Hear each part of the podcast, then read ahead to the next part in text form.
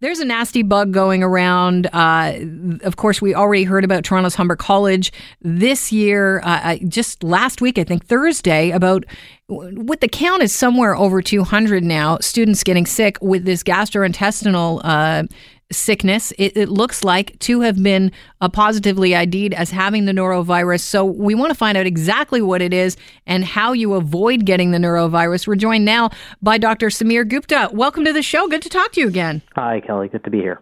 Okay, so what exactly is the norovirus?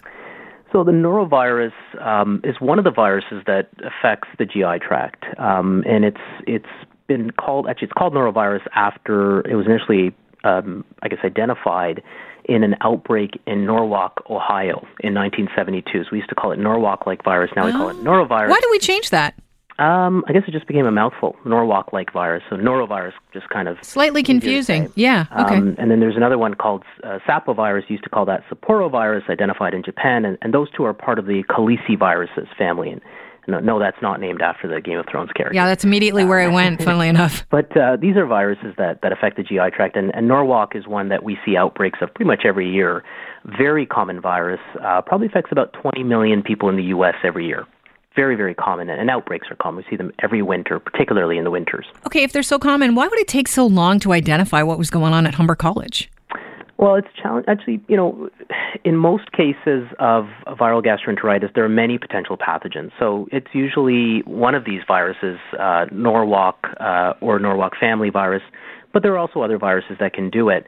And it's always a challenge to actually um, culture these viruses or identify them mm-hmm. through through other lab uh, techniques. And traditionally, with uh, these kinds of gastrointestinal diseases, the the management strategy is just to wait it out. People get right. better quickly, so we don't usually feel the need to do that until we see enough cases where we're concerned about an outbreak and identifying a source. And so that's why it was so important to ID it because they wanted to make sure it wasn't food poisoning. Because if it was, they'd have to go to the source and find out what was in Humber College to get it off the menu.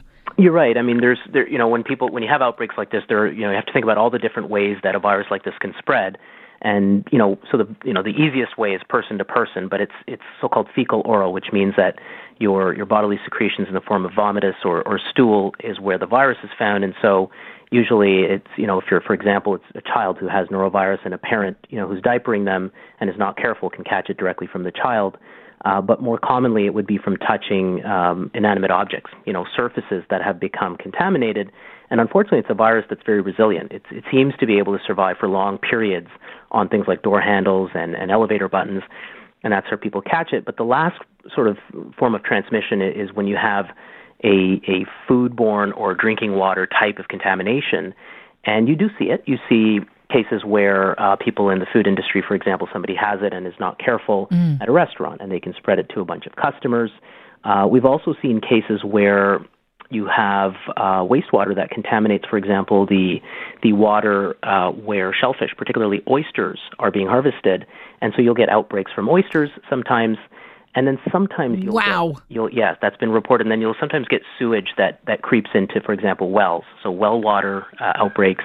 And then even sewage creeping into recreational water like pools, and so you get that was a, a very personal wow, uh, Dr. Gupta, because I was in Mexico uh, two years ago, and I ate an oyster and about um and I just didn't it didn't feel right to me.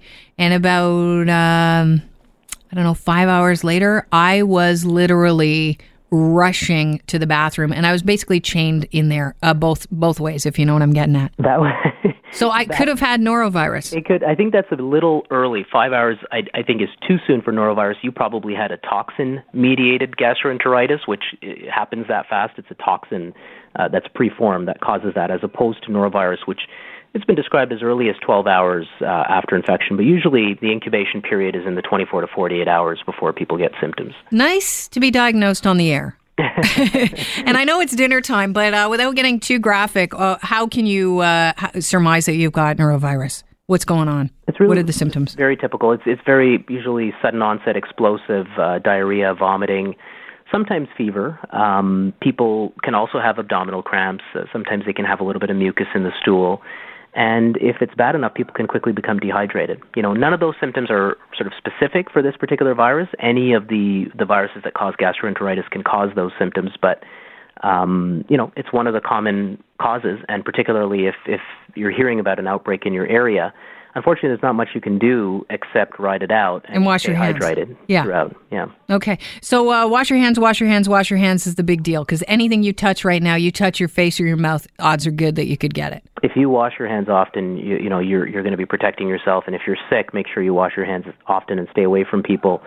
Uh, the challenge with this virus is that. Mm there is a small percentage of people who contract it who don't have symptoms, but they still spread it. Really? Yeah. So it depends. In, in one study, it was 12%. Uh, more commonly quoted numbers, 30%.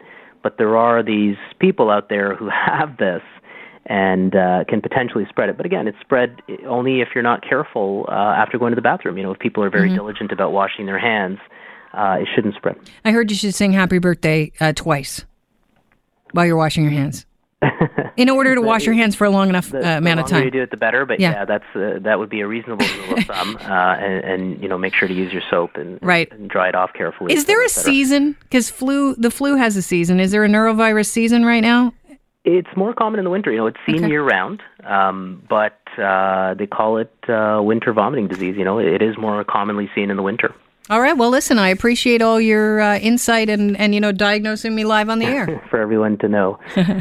Have, I started it. Have yourself a fantastic evening. Kelly, take care. Dr. Samir Gupta is a global news medical correspondent. Awful good guy, heard on the show often.